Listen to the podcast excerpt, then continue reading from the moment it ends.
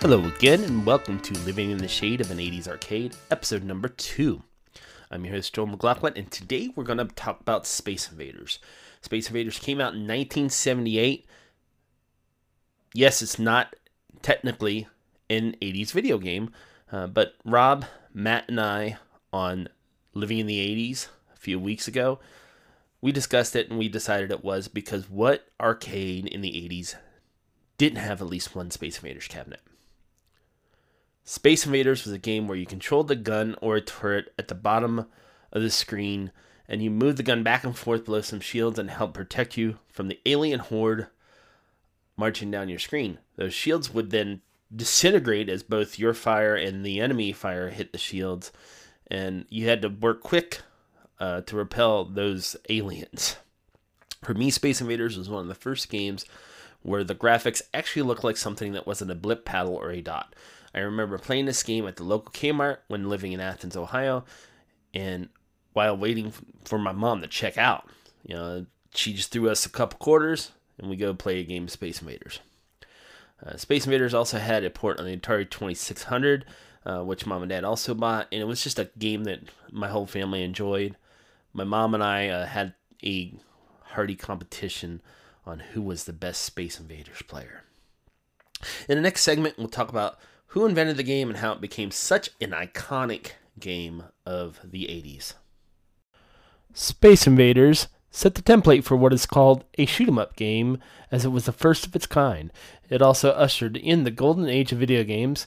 It was one of the games that helped video games become what they are today, and until then, there was really nothing like it. Space Invaders was created by Japanese designer Tomohiro Nishikado, who spent a year designing the game and developing the necessary hardware to produce it.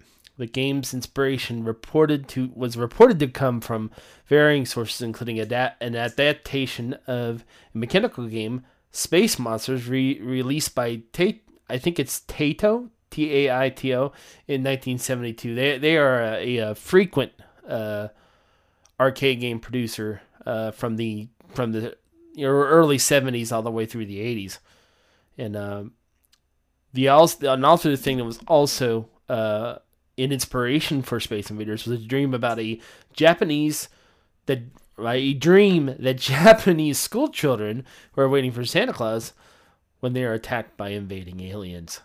That kind of sounds bizarre to me, anyway. Nishikado also drew on Atari's Breakout as inspiration for Space Invaders. Uh, the game itself was also the first killer application for game consoles like the Atari Video Computer System, otherwise known as the Atari 2600. If your system didn't have Space Invaders in the 80s or another variant of the game on it, it wasn't interesting. and that that's that's kind of interesting to think about. Um, uh, Space Invaders was just so popular that not not only uh, was the original game Space Invaders produced, but there was many other games that drew on its inspiration, drew on it as inspiration, I should say, like Galaxian and Galaga, very similar games to Space Invaders, although those both had a uh, a unique twist on uh, the marching alien theme. Uh, the original game, uh, Space Invaders, was developed by Taito and Midway. Both company systems were available in an upright version and a cocktail table version, the kind you saw over at, uh, uh, in the waiting area at Pizza Hut.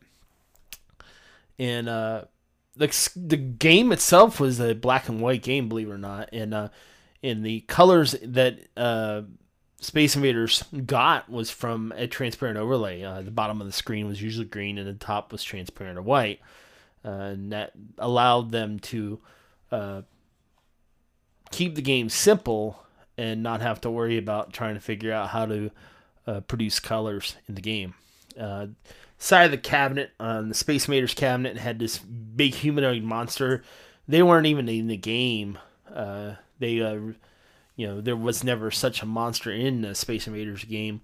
Um, but according to the inventor Nishikado, it was because space the space monsters inspiration part of the game. That's why that monster was on the side of the cabinet. So uh, but uh, Space Invaders, of course, you know, you, it spawned many imitators. Um, you know, the one I remember, some of the ones I remember, uh, besides Galaxian, and Galaga, which I already mentioned, uh, games like uh, Astro Smash uh, on the Intellivision.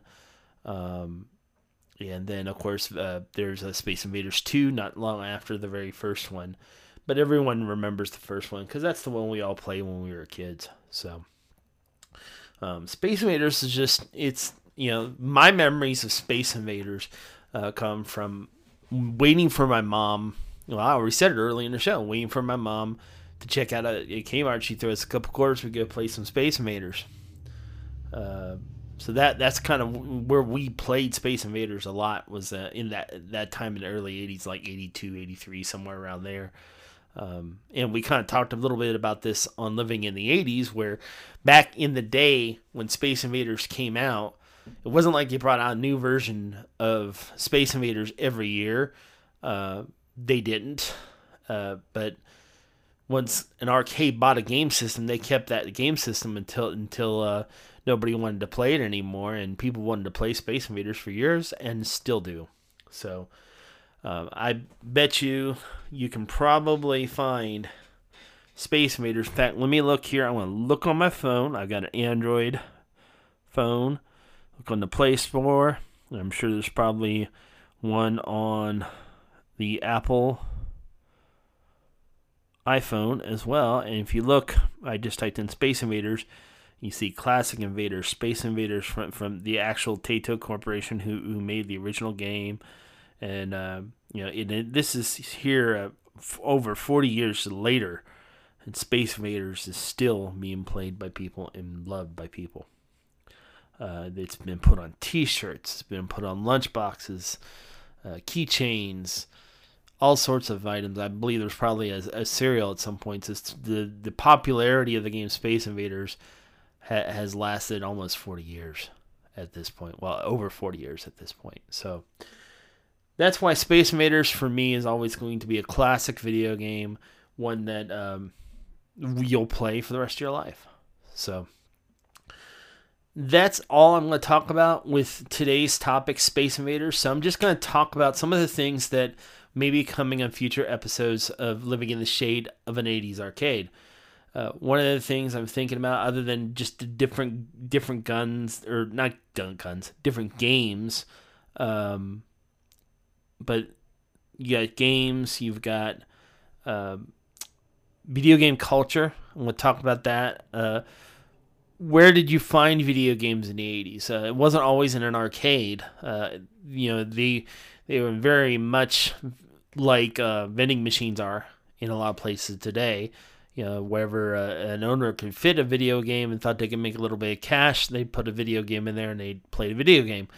Um, back in the 80s, I remember playing a video game in a drugstore. Uh, playing it uh, at the gas station every once in a while. There was some gas stations that had it really popular pizza parlors. Um, in fact, there's a whole uh, pizza chain that started, uh, which will also be a topic on living in the shade of an 80s arcade that's Chuck E. Cheese. So we'll talk about that sometime uh, later in future episodes. So, in any event, I hope you guys are doing well. Hope you like episode two of Living in the Shade of an 80s Arcade.